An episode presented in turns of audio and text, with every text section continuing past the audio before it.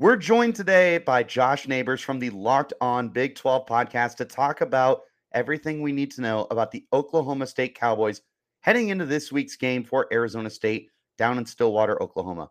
This is the Locked On Sun Devils podcast. Locked On Sun Devils, your daily podcast on the Arizona State Sun Devils, part of the Locked On Podcast Network. Your team every day.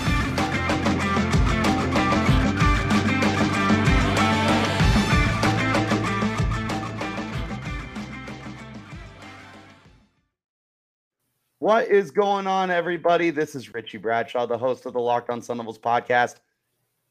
Thank you guys so much for making us your first listen of the day.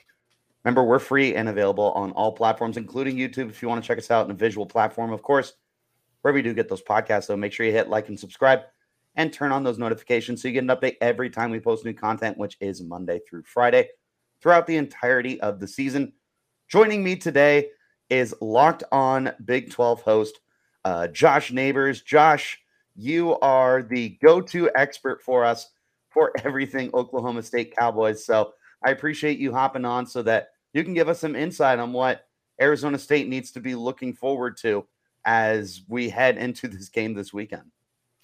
Yeah, uh, a pretty exciting game, right? You know, it's uh, obviously whenever you get two teams in Power Five playing together, uh, it's fun. You know, it's always fun to have those in non-conference. Obviously, you usually only get one of those you know, uh, every single year.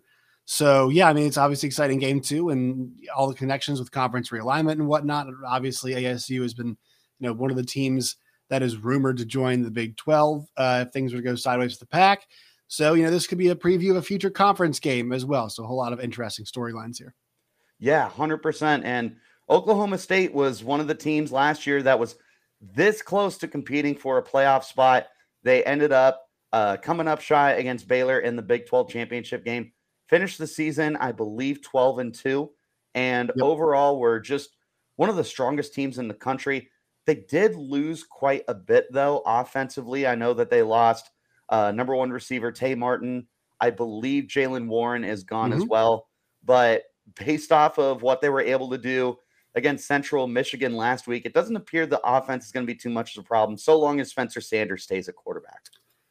Yeah, I mean, I think the the number one storyline with their offense, and always uh, kind of with the team in general, has been the play of Spencer Sanders. So he has really been up and down. A really talented guy, really good arm strength, and can move really well. Is is a pretty good runner. And uh, what happened last year with how good their defense was is that he really just needed to be a game manager for them, for them to win a lot of their games, and he was. And actually pretty good. I mean, he's first team all conference now kind of speaks to the strength of the quarterback in the league last year. Not excellent. Um, but you know, he was a game manager, and then a, a, switch really flipped for him in the Notre Dame game late on in that game. Um, and it kind of carried over into this season. Over the last two games, he's thrown for over 770 yards. He's thrown for combined eight touchdowns. He's run for over 170 in those two games, and also he ran for two touchdowns against Central Michigan. And you know, that was the big question when we we thought about okay, Jaylen Warren is gone, Tay Martin is gone. What does the offense really look like for them? Uh, and their offensive line was you know pretty consistent last year, and it was all about Spencer Sanders, a guy who's been consistently inconsistent, taking the next step. Last two games, he looks pretty he looks pretty good, uh, and I think that's the question. Is like, all right, when you get into higher leverage games and you go to a game to game basis within a season, like can he keep doing it? But you know, if you were to call out, I mean, if you were to try to find a way to describe the last two performances, they were star making performances against Notre Dame and Central Michigan. It's just a question of can he keep it up? But he's got he's got the talent. He actually has the talent, not to keep up this clip, but to be a really good player who could be the best player on the Oklahoma State team. I'm a very big Spencer Sanders fan. I thought that he was a very quality quarterback last year. Uh, like you said, it feels like he's definitely been just improving throughout his career before really starting to feel like he's coming into his own as a passer. It also happens to work that he's a pretty good running quarterback as well. Last year was second on the team in rushing yards, just shy of 700.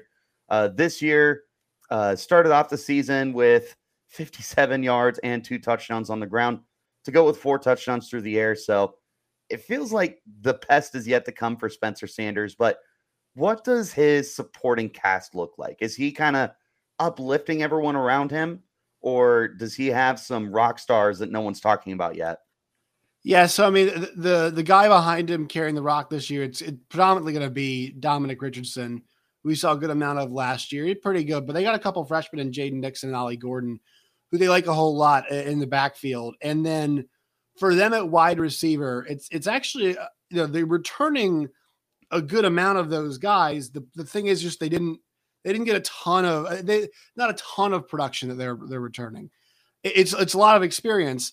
I got guys like Braydon Johnson, Brennan Presley. I think was kind of the number one target. John Paul Richardson who caught a touchdown last week. Uh, Jaden Nixon was able to catch one to the running back I just mentioned. Uh, Bryson Green, also Brennan Presley's little brother Braylin is also there as well. So they've got a variety of weapons in this offense, and uh, you, know, you just kind of the question is um, how good how good are those guys? Because uh, you mentioned Tay Martin, like the relationship that he had built with Tay Martin was a really impressive one. I mean, those two guys were, uh, I think, one of the stronger connections in the league. That and really people didn't talk about them enough. I don't think. I mean, I think Tay Martin ended up with ten touchdowns on the season, and that's a really good receiving year for an offense that really wasn't all that explosive, to be quite frank. So he's got to rebuild those relationships, but through one game, I mean, he's passed the test. He's distributed the ball really well. We'll see if that continues for them against Arizona State. But the supporting cast is good, but there's no number one guy at receiver like a uh, Tay Martin. Obviously, was was there before. Tylan Wallace, who I think is still with the Ravens right now. Uh, you know, James Washington, obviously in the NFL right now, and you even go back to you know the Justin Blackmons and Dez Bryant's of the world. I mean, this has always been a program that's had a number one guy, and not really sure if they have that big outside number one guy right now. Regardless of whether or not they have that, because it definitely feels like they're they're missing that. I was definitely a Tay Martin guy last year. Yeah, I him. felt like he yeah, I felt like he had a really spectacular season replacing Tylan Wallace, who another very underrated mm-hmm. player for the Cowboys. Is is this enough for Spencer Sanders to continue the hot streak that he's on? Or is he going to need some help down the road? Do you think he's arrived at that point where it can be the Spencer Sanders show with co stars uh, Braydon Johnson and Bryson Green and Jaden Nixon? Yeah, that's that is the question. Like I, I, I think because I've watched so much Spencer Sanders, I can't give you a definitive answer. Um, because he he is consistently inconsistent, and the thing is, a COVID year, like they were supposed to be really good that the 2020 season. They they were returning so much on both sides of the ball, and it didn't go great for them. But a lot of it was knocked off by uh, you know by by COVID and not having full practices. Obviously, ASU fans and and fans of the Pac-12 are familiar with you know th- those situations. Then in 2021, it was that full season. He was first team All Big 12, but like it, it just never you were never sold on Spencer Sanders winning you football games and it didn't really happen that often, to be quite frank.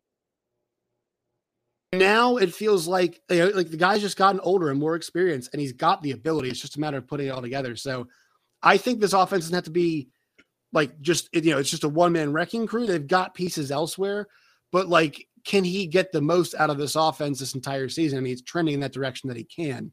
just a matter of can he keep it up. And, and I know it's just one game this year, but la- that Notre Dame game last year, that was a motivated Notre Dame team, and he stuck it to him. So I, I think that is he's starting to show signs of of serious life and, and, being a guy with those tools who can actually run the be the guy in the offense, not just run the offense.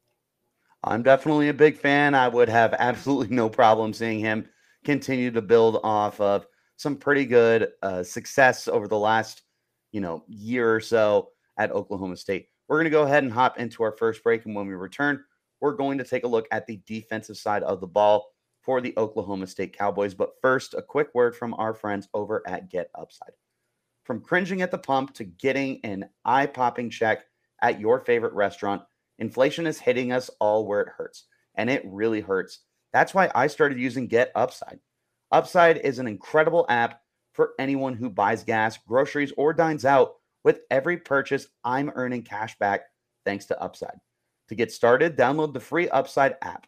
Use promo code LOCKED and get $5 or more cash back on your first purchase of $10 or more. Next, claim an offer for whatever you're buying on Upside.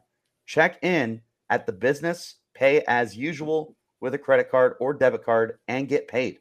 In comparison to credit card rewards or loyalty programs, you can earn three times more cash back with Get Upside.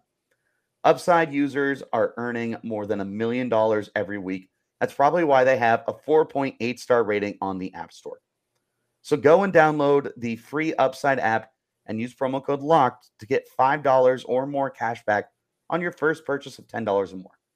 That's $5 or more cash back on your first purchase of $10 or more using the promo code LOCKED for Get Upside.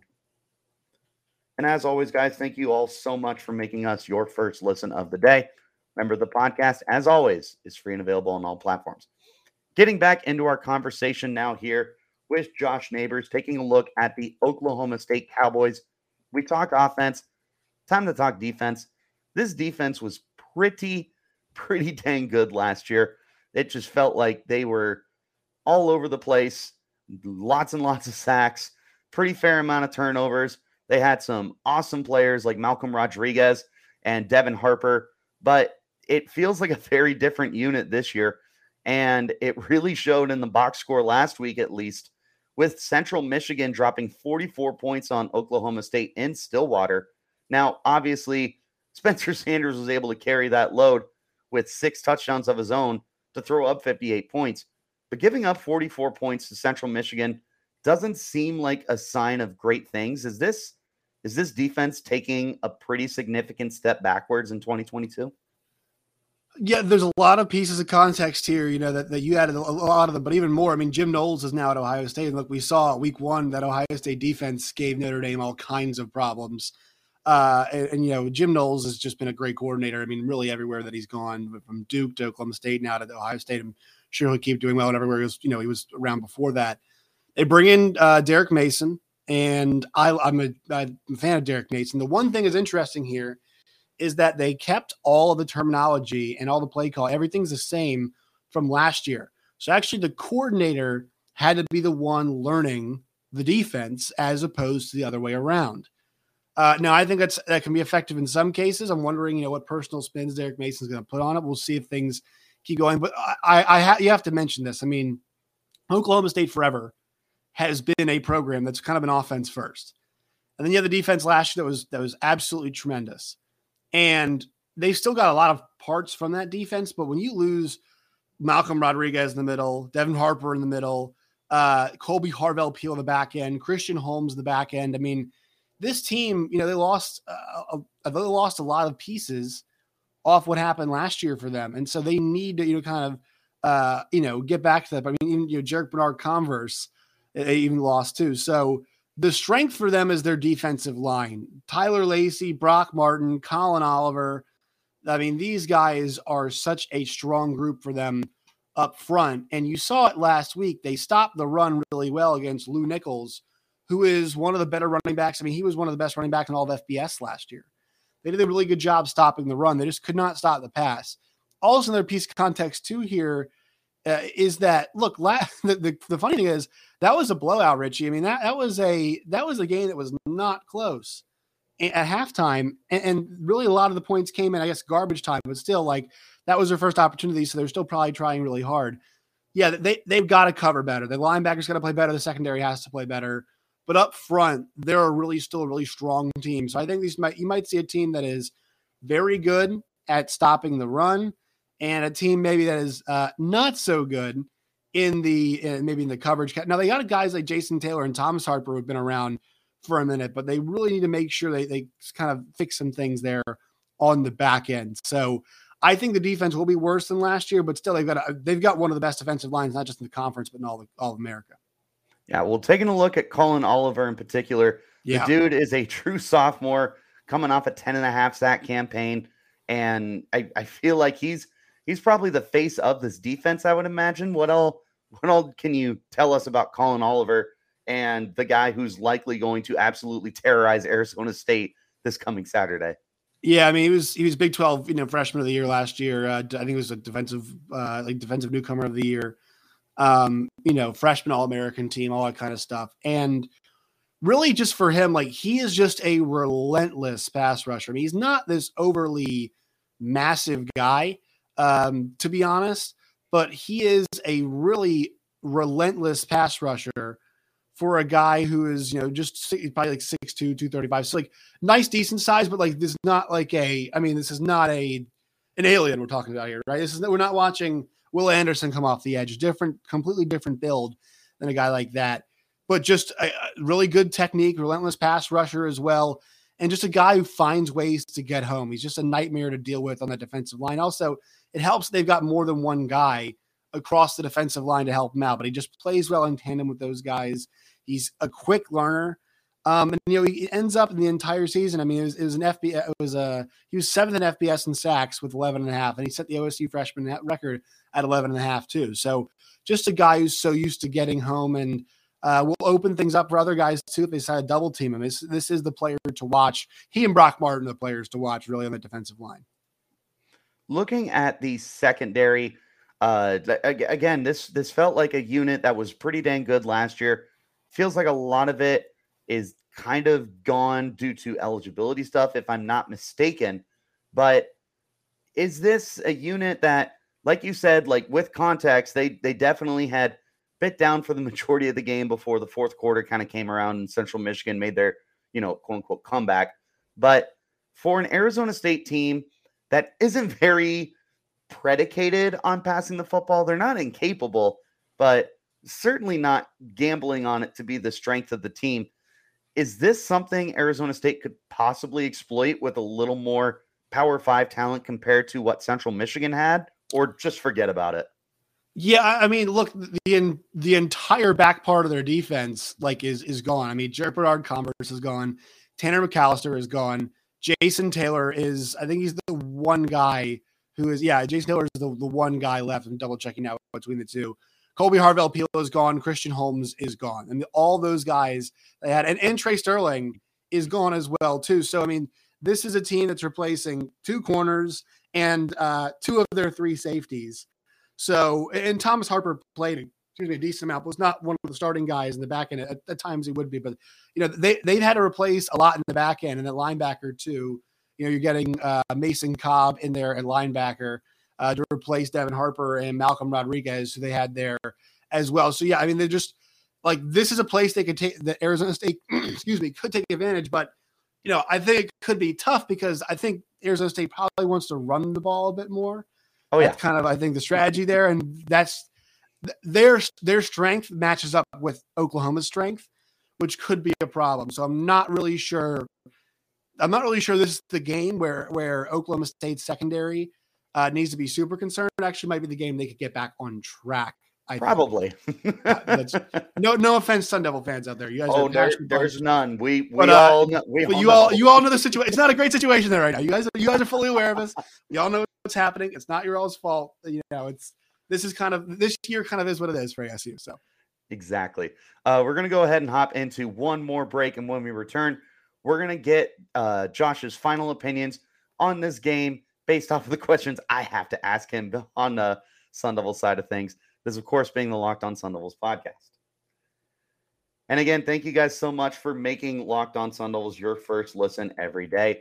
For your second listen, go and check out the Ultimate Pro Football Preview for 2022, an eight episode extravaganza to get you ready for the NFL season. Local team experts of the Locked On Podcast Network, plus a betting angle from Lee Sterling of Locked On Bets all combining into one ultimate NFL preview.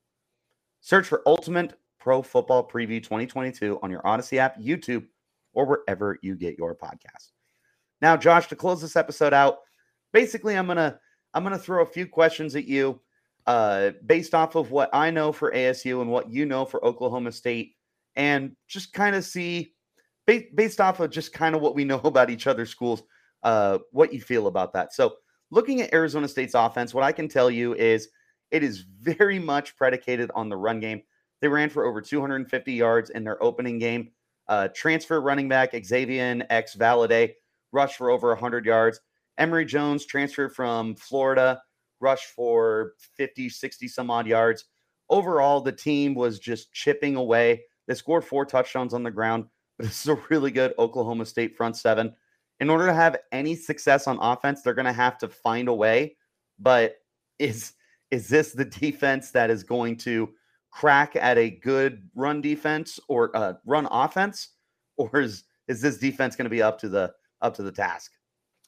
I think it's up the task. I think in the environment, like I think, look, I think the goal is all right. We, we have to make Emory Jones beat us throwing the football, uh, right? And, and we can. And look, here's the thing: they asked Daniel Richardson to do it last week, and he did actually pretty well. Like the problem was it was kind of too late, right? I mean, they were down fifty-one to fifteen. I think it was at one point, whatever it was. It was a massive gap they had to they had to you know overcome. So I think I think with that you know, the, the, temptation to run early is going to be there for ASU to try, you know, trying to establish that, get going in the game. But to me, I mean, you, you need to hit a big play early. Like the, ASU cannot play from behind on the road. It's just not. It's not going to work out for them. So maybe you do try to hit that big play early on in the game, or a couple of big plays early on in the game. I don't think straight up is trying to establish the run. Central Michigan tried it last week, and you know, Lew Nichols once again, really, really good running back, didn't didn't work out for them. So I, I think that's that's one thing. If you're trying to run the ball early and, and establish you know that, that ground game, to be maybe a quicker night at the office than ASU fans would like.